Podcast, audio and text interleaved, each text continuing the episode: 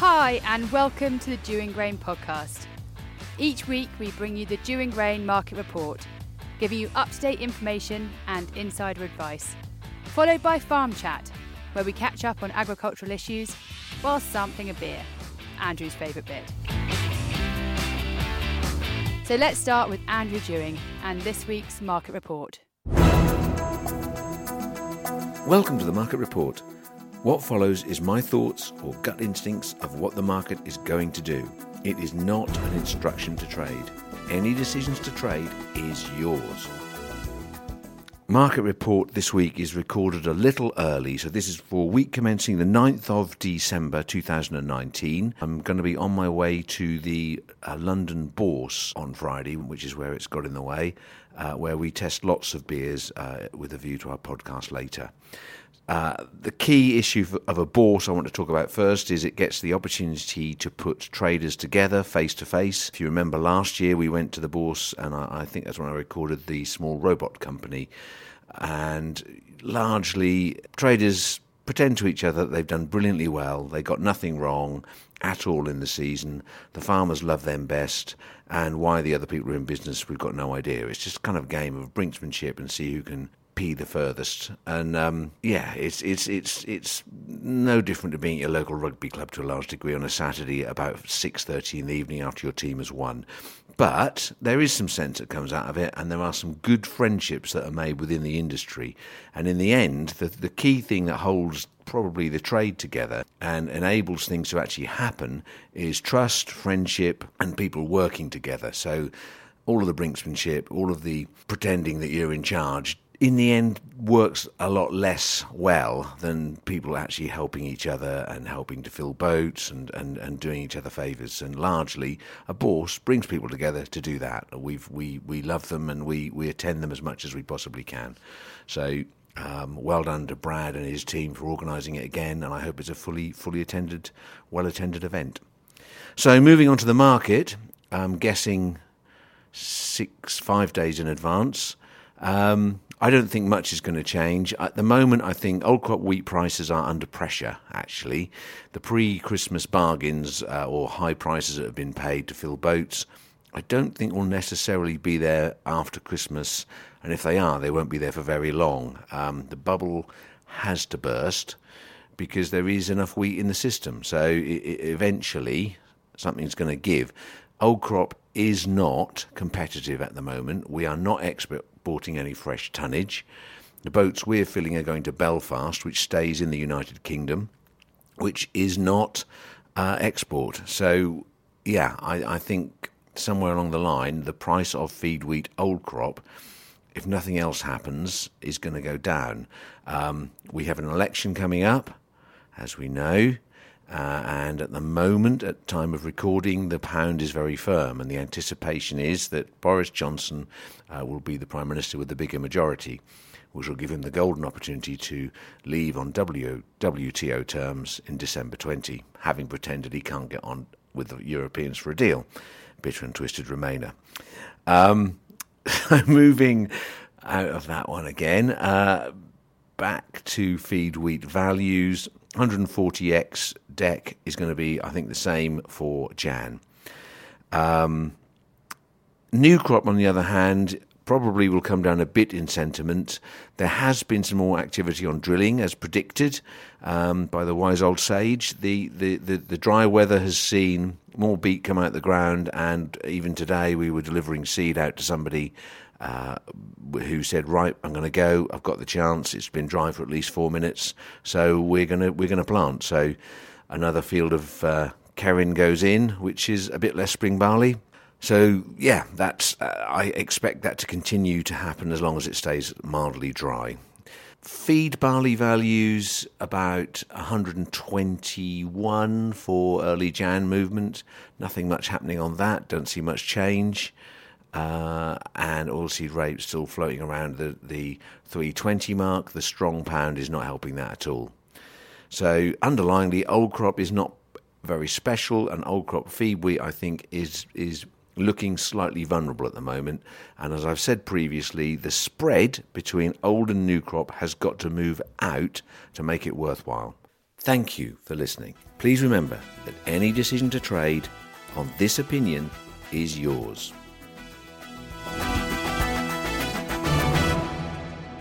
Wealth management company Brewin Dolphin has been helping families for many years to accumulate, grow, and protect their money to cope with the changing financial climate. Their services range from bespoke investment solutions to retirement planning and tax efficient investing across their 32 offices. In East Anglia, they have offices in Norwich, Ipswich, and Cambridge. If you would like to know more, call Aidan Watts on 01603 733 300 or look online for Brewin Dolphin. Capital at risk. Tax treatment depends on individual circumstances and can change. Brewin Dolphin is authorised and regulated by the FCA.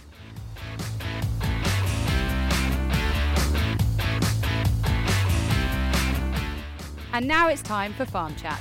Today, uh, Josh and I are with Lizzie Emmett. Now, Lizzie, uh, you work for an organisation with a particularly silly name, so just talk me through all those initials and what does it actually stand out for? yeah, so it stands for the Upper Wensum Cluster Farm Group, but we just the short name, the easy name is Wensum Farmers. Yeah. Wensum Farmers it is. So now you uh, uh are employed by by a group of 21 farms? It's actually expanded now. So mm. luckily we've expanded. So now we're 24 farmers. Okay. Yep. And how did you, you made that happen? You said, right, here I am or did they say right we we we got together we want somebody and you're the you're the person who applied yeah exactly. So the second one so essentially they the project actually began running in 2015 mm-hmm. but about three years in um, they felt like it had really started to fade. There wasn't much energy anymore um, and they felt like we want to come together and don't not to let it die. So essentially they they spoke to a few people and the the consensus was you need an advisor that works for you for mm-hmm. your set of objectives. So they came together, they clubbed money in, and I was interviewed by farmers and I'm employed by farmers. Okay, and so their objective, what do you bring to the party? So essentially, uh, I'm an advisor to them, and our main priorities are water quality and biodiversity. So I work with them one to one and as a group to meet those objectives. And the, the, the goal being you don't get fined, or the goal being that you can possibly be in the right place should farm payments turn in a different direction? Yeah, I mean, so essentially, we, we have so many different projects that we do, but I'd say that the, the main sort of the role I have becoming more and more as I go on is preparing them for a post Brexit world. Yeah. And preparing them for a post BPS world mm-hmm. and getting them in the right position for um, the environmental land management. Okay. that so, is my main role. And so, so, where's your reference points? How do you go in a direction. What if you if, if something you know you can't have every original thought on this? We had Jake Fiennes on a few weeks ago. Do you reference him, or uh, have you got a group of you that kind of talk this subject regularly and then bring it back to farms? Yeah, so we have a, a, set of objectives that we, we get a small amount of funding through Natural England. Mm-hmm. So we mm-hmm. have uh, a bit like a countryside stewardship scheme, but we have it for uh, the whole group. So we have a set of objectives that we work for for that. Yeah. But on sort of the, the bigger picture, essentially the, the spine of the group is the Wensum. Right. And we've got water quality issues on the Wensum, okay. particularly being phosphate and nitrates. So we know that there's a paper sitting in the government. They want to grass over 20,000 hectares of the Wensum Valley, which would encompass all of our farms. Right. So essentially, my job has now actually become working with the Environment Agency, Natural England, working with DEFRA as to see if a bottom up farmer approach can improve water quality and we won't get grassed over. Okay, and, and one assumes the argument of just grassing it over means you can't put cows on there anymore by the sound of it. They haven't actually given us the specifics because we haven't got to that stage yet, but it, it wouldn't work and it's not a solution that we want. No. Um, essentially, what they're doing is, is they've created a model of where the proportionment comes from, and agriculture, being livestock and arable, is only 30% of phosphate mm-hmm. proportionment to the river. The rest is like sewage treatment works, industry, highways. Okay, that's quite quite reassuring actually. It's very reassuring, yeah. and it, and if we were to grass over the whole of the Wensum, we'd still get yeah. exactly. That's great. I mean that, that piece of knowledge. But where my point is, where what reference point do you go to to gain further information? I mean, within your farmer group, they're looking to you. Who's your mentors? Who do you research with? Um, so a whole range of different people. Um, so I have a, a, Natural England advisor who, for the first year, was basically there as a bit of a mentor. Mm-hmm. So if it's anything to do with countryside stewardship and their agreements, if I needed to, then I could go to him. Um, I go to various different conferences. I also lean back a lot on my degree and my home farm experience. So I did all the applications for the home farm. Um, and to be honest, the great bit about my job is that I get to meet so many different interesting people. So just yesterday, I was with the um, chairman of the Hedge Laying Society. So I spent a day with him learning how to lay hedges and all the different techniques, and I can bring that back to my farmers. So my so job. You're actually going to be doing the, the hedge laying. Yeah, in April, I'm going to help him for another two days.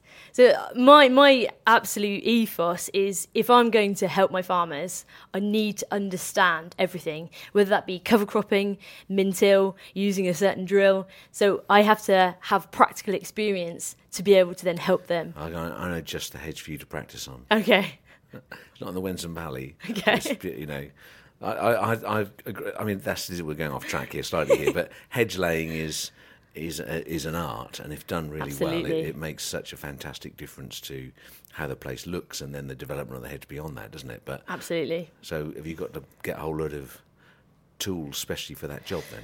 Um, not necessarily tools. It is an art because there's a skill to it. Um, what was interesting is understanding from him about because basically in Norfolk we're not great at hedge laying. Um, we've sort of lost that art because we, we're an arable county. Um, whereas if you go to somewhere like Leicestershire, you know they they really keep it alive. Mm. So essentially it's about the skill it's about the art it's learning you know what age of hedge to go for and then there's different styles according to different counties so northumbria is very very different to leicestershire okay. um, and but it, the biodiversity enhancement is is incredible absolutely so, but you know, is there a norfolk style no, that's the sad thing. So yes, I said to him, the Lizzie Emmett style. There you go, maybe.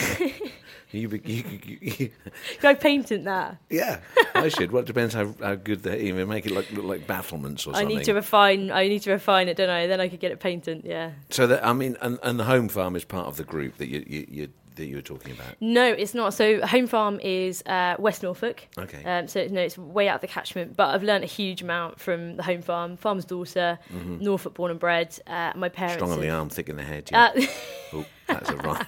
Sorry. no, I've learned a lot from my parents as well. Yeah. Uh, they've given me a really good grounding. You know, my dad's sheep and beef farmer, yeah. and my mum obviously doing all the communication side of things. Mm-hmm. So give me a good grounding. Yeah, your mum is a is a journalist. Yeah, yeah, yeah, she is. Yeah, so we thought you would be in for roasting today. so the fundamentals of, of making sure the river isn't got hasn't got phosphate in it. The, the, it's is it about soil health primarily and, and applying better spec non-leaching you know what, what is what exactly the process that you can do on the bit that we influence? How can we make it not be grass and be cereals? I need it to be cereals. Yeah okay so uh, the way i assist the farmers the first thing is i do uh, it sounds a bit boring it's an adas uh, program with them called FarmScoper, which first identifies the amount of farm pollutant losses that they would be getting from their business in terms of phosphate and nitrates according to their soil type okay. and according to like how much muck they're bringing into the rotation, um, whether they got legumes, whether spring cropping, things like that. That's the first instance. So this is box ticking about right. He had legumes. He has his farmyard manure. He he has this. He doesn't have that. He does have this, and and that gives you a probability.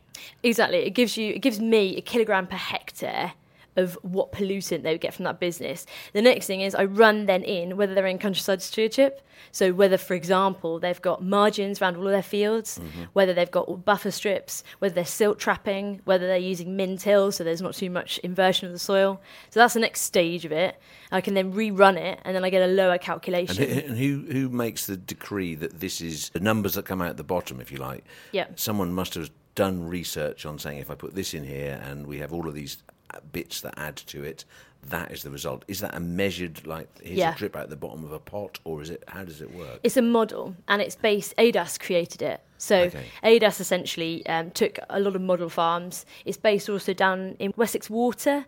They essentially like created the program with ADAS. Okay. So it is a model, but it's very very accurate. And essentially, we have a target given to us by the Environment Agency, and and I can say safely that all my farms are meeting the target, okay. which I can then feed back to the government And to say- say, here we go, we want to we want to improve the water quality. But there's sort of a next stage to it. Then, if obviously I've got some high risk crops on a high risk field, so i.e. What's a high risk crop? potatoes, potatoes, maize, sugar beets, anything like that that's with a high risk soil type, so i.e. your lighter soils, Yeah. and if you've got furrows, for example, going down a slope, Yeah.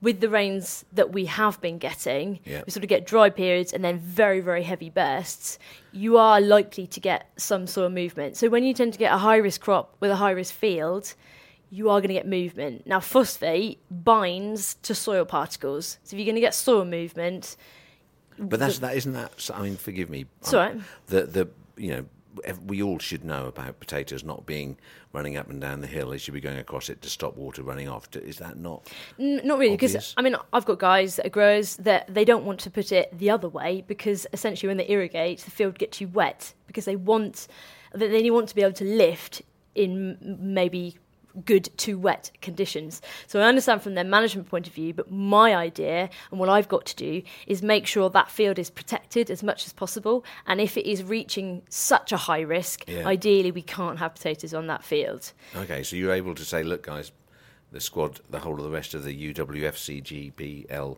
is going to go. Stop! You can't have it. Yeah, and then the next stage is we work with uh, the Rivers Trust. Yeah. So if we need to, for example, put a silt trap in, so a silt trap is essentially a big pond that collects silt, So you build a bank at the bottom of the field. uh, more of a pond with a bank. Okay. All of the silt that is going to move can go into there, and then it can be dug out and put back onto the field, and it Okay, stops it going okay. to watercourses. So then that's sort of the next stage. Um, And the- when you and when you get biblical rain like we've had this autumn, Yeah. then there's come a point when it just the the, the silt bank goes, I've had enough, and just gives way and along goes the water because it's been it has been awesome this autumn. The the dry leading up to the deluge. Yeah, this has been a really difficult year. Some Hmm. silt traps have been absolutely brilliant, and when they're designed, you know, they're designed by engineers. So they're, for example, William Morfitts. That's a good name drop. Mm-hmm. You know, they will design it so that it is it can cope with that. But the the next stage to that is we have now, as a group, we know that water quality is so important, and that we have to report back to DEFRA that we are doing well. That we've actually bought our own water quality monitoring kit. Good, yeah. So you should.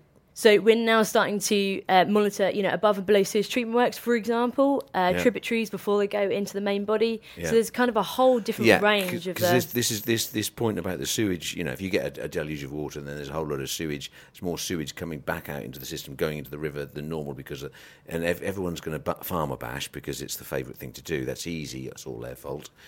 By having that proof, Exactly. Essentially, uh, you know, a lot of what the group is about is being proud of what we are doing, taking control of what we are doing, and then feeding back information and examples of how we're tackling it. And, and we feel like that is the way forward, especially bearing in mind that Elm's going to be payments on results and polluter pays. absolutely. In within your group, you know, you you've got some tough individuals. I know some of the guys in your group. Um, you know, if they're, they're happy if things are going their way, they're not so happy if things aren't going their way. You can't have spuds in that field, mate, unless you do this, this, or this. How do you manage that? Essentially, the beauty of my job is that all of my farmers are so different. Mm-hmm. But the, always the other beauty of it is that I get to spend, I'm employed nearly full time. So mm-hmm. I get to spend a lot of time with them one to one. The more time you spend with them, the better. And I've got one really good example of one of my most commercial farmers. You know, he, he really knows how to make money. And I've spent a lot of time with him. And this summer, not only has he got two silt traps installed, which are working brilliantly, but he's restored eight ponds. You've got to you've got to work with them. But my job is to inspire and equip. I've got to inspire them in the first place and say why you should be doing this, how you can how you how it will benefit you, and then equip them with the knowledge, the resources, the grants if available to then go and do So it. So how did he? How can he be? How can he commercially gain out of having silt traps? Well, so essentially, he doesn't want to lose the, the topsoil anyway. Okay. So eh, for him, that is good because he Yeah, can actually dig it out, yeah, put it logic. back onto the field. The other thing is moving forward, he realizes that in the Wensum, if we don't get our act together, we could be facing either the grassing over ban or we could be facing a um, phosphate or nitrate uh, cap. Yeah. So, for example, 300 meters away from the river, you cannot apply X amount. So, and I have to spend time with them to explain the scenario and what we're going towards, then they start to listen. Then they start to understand that the soil is so important. Mm. They've got they've got to invest in it and they've got to look after it, the biggest asset on their farm. And any commercial farmer will see that. Is, is there not a you know his, history? You know, the last forty years, fifty years of, of inputs is going to take a period of time to work its way through. Is it not? So you're you're going to the readings that are coming off are not necessarily going to be immediately relating to this year's production or last year's production. Yeah, so that's a really interesting point. So I've done a lot of research with the UEA. I've worked quite closely with the UEA on this.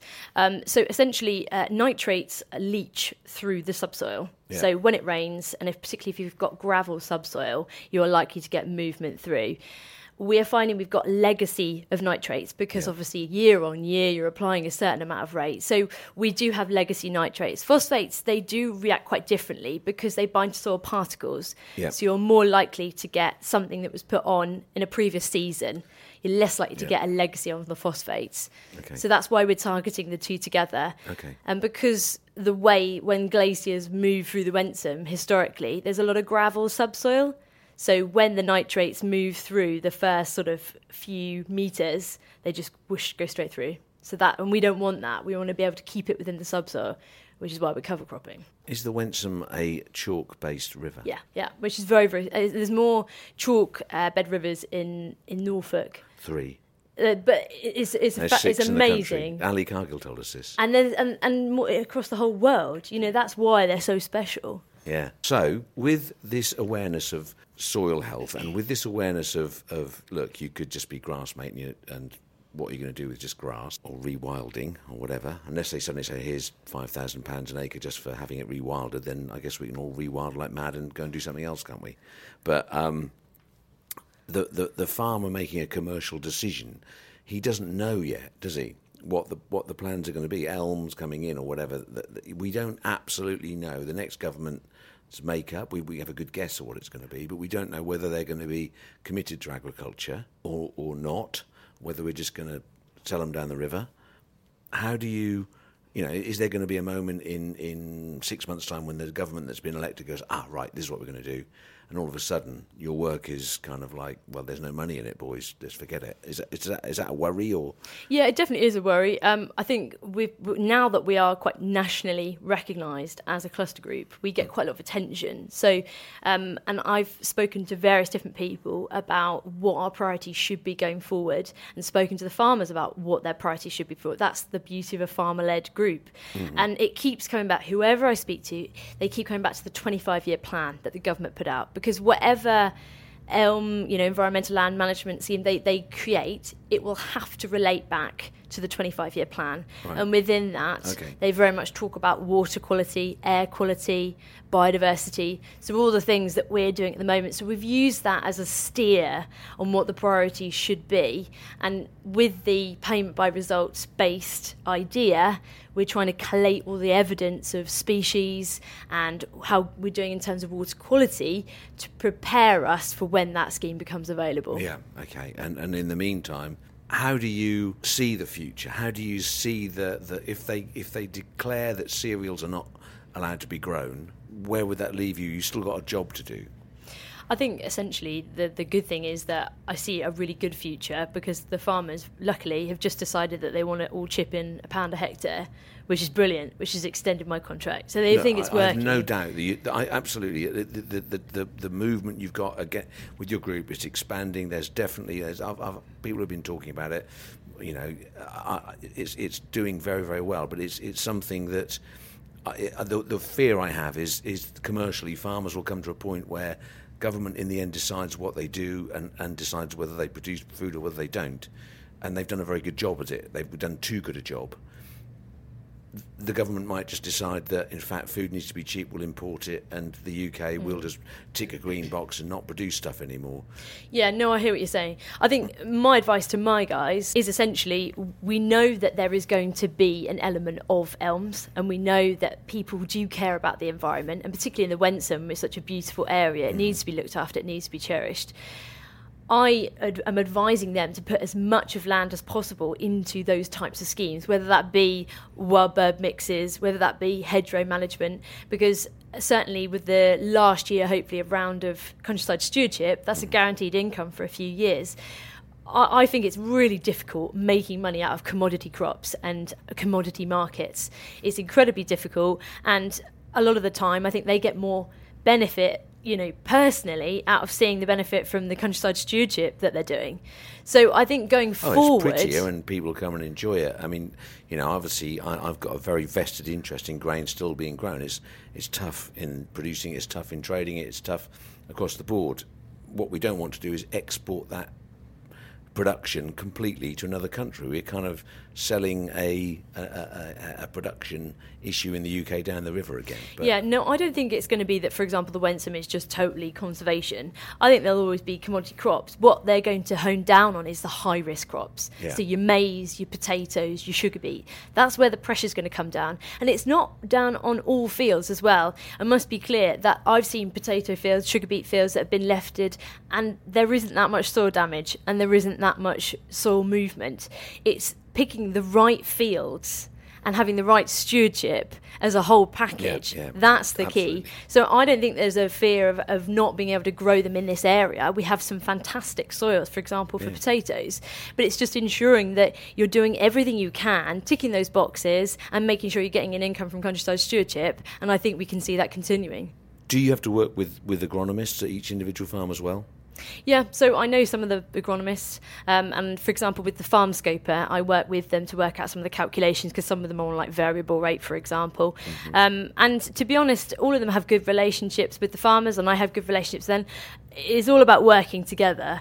I definitely feel like there is a change towards a more low input system mm-hmm. and cutting costs but th- that's not everywhere. And I know the sugar beet growers really needed a lot of the insecticides for the aphid pressure, you know, this season. Absolutely. So I think there's a place for it, but it, where we can save and where we can cut back, that is the sustainable route. Yeah, you, I mean, the, the, the dynamic of an agronomist is he is paid by sales in a lot of cases. Some are some paid by acre, which is a different dynamic, isn't it? If, if, if he's paid by acre, his motivation is not to make a sale, and therefore there's no conflict, and they're going to be working happily with you. But I can see a bit of a conflict with that that girl's on the farm again telling you to do something. I don't think it necessarily happens like that. I mean, the cases where I've seen it is, for example, we do a lot of pond restoration. So we've done 23 ponds this year, which okay. is absolutely fantastic. Um, and for example, I've seen. That, so do you actually like dig them out completely, don't go through the clay base, or do you put a lining in, or what do you do?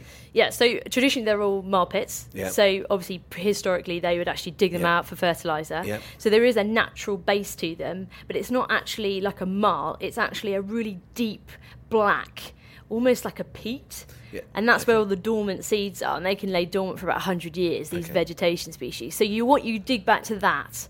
You're not digging back any lower than that, and there is a natural seal below that. Okay. okay. So that's why you need someone that's skilled to do the digging. Yeah. And essentially, what you're taking out is over time, most Norfolk ponds are very overgrown, yep. so they get a lot of leaf litter, decaying branches, things like that. So that's very nutrient rich. It's a bit like a humus on a on a rainforest so floor. Can you use that on the field? Take it up and yeah. So a lot of people they dig it out. So we do this in about September time. Put it onto the stubble and uh, use it. You know, plough it in. Um, so yeah, we've been doing a lot of uh, pond restoration, and for example, you get an incredible amount of insect bursts from the ponds, which feed obviously a lot of bird species. Great for the grey partridge, etc., etc. So what I have seen is some of my landowners requesting that, for example, the sprayer leaves a six metre buffer near to the pond or near to the margin. So commercial, okay, commercial, cool. right in the centre and leave that sort of middle ground six metre mark. So that, I think there is compromise wherever you look. How come the insect burst? What does that? How does that happen? Because you, you dug it out, you've taken out all the vegetation, you've then got a base. Again, we're going off on a track here, but you've got That's me okay. interested. So it is. It's, I love ponds. Ponds are just the most amazing thing. Um, so essentially, and did you know there's more ponds in Norfolk than any other county? Ah, Fun fact another, for you. Another thing to brag about. Exactly. It's all about Norfolk. so essentially, what you're doing is, like I said, you're digging it out. You're digging out that nutrient layer, and you also might have some like uh, pollution, agrochemical pollution in there as well. Dig it out. You're revealing those dormant seeds. The following spring, they will come through. And those seeds would be what water plants. Yeah. So, for example, bulrushes, water crowfoot, all your different oh, types okay. of pondsweed, ah, that, right. and they lay dormant for up to 100 years. That's the fascinating bit. And you can't go through the base of it, so it drains away forever. You know, you can't. The man on the dig is a bit overzealous and goes a bit too deep. You have to be more careful with clay uh, based ponds, not so much but we don't have no. we don't tend to have clay based ponds. Okay. The interesting thing is that a lot of our ponds are actually aquifer and groundwater fed, so it's not as, Yeah, no, it's okay, not yeah, a yeah, seal like like an actual lining. So obviously, when you get the rains, you will notice them fill. So it is actually linked to the aquifer right underneath the ground, and that is why it's linked to, for example, rainfall.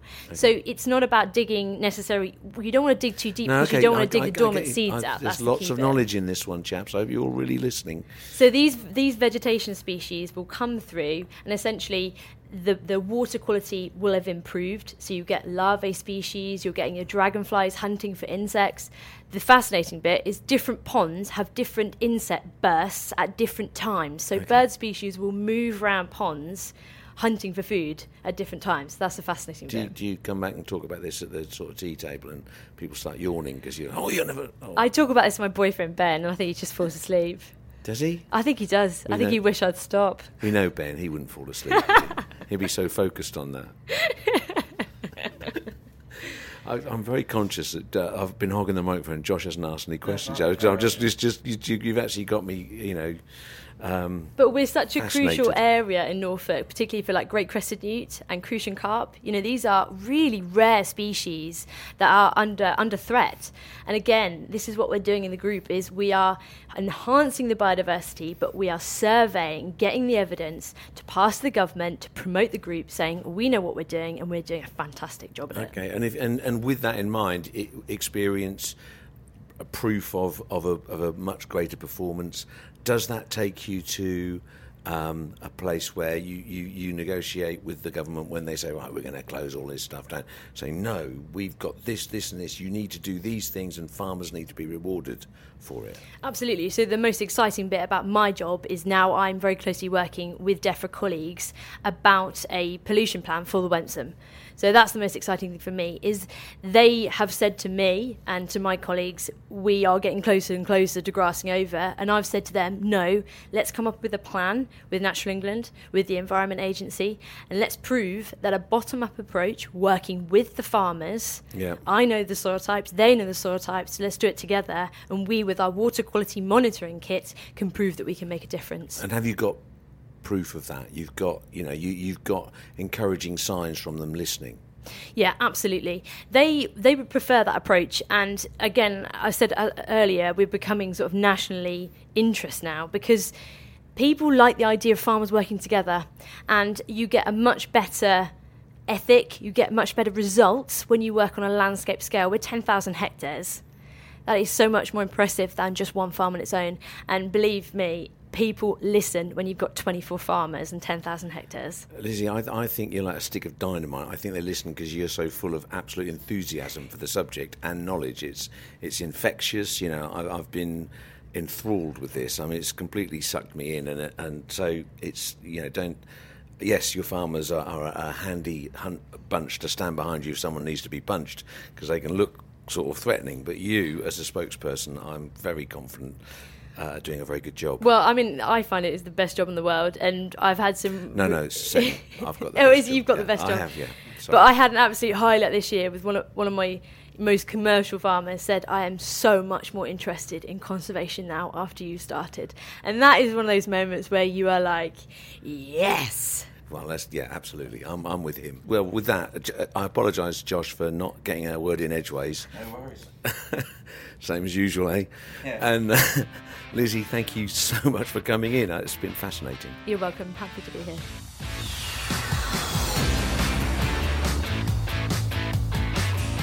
Thanks for listening.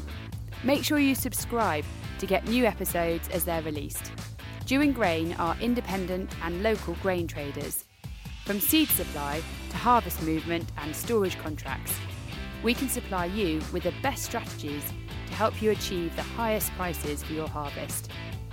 Call now on 01263 731 550 or email info at dewingrain.co.uk or follow us on Twitter. We are at Dewing Grain. The Dewing Grain podcast is produced by Tin Shed Productions in conjunction with East Coast Design Studio.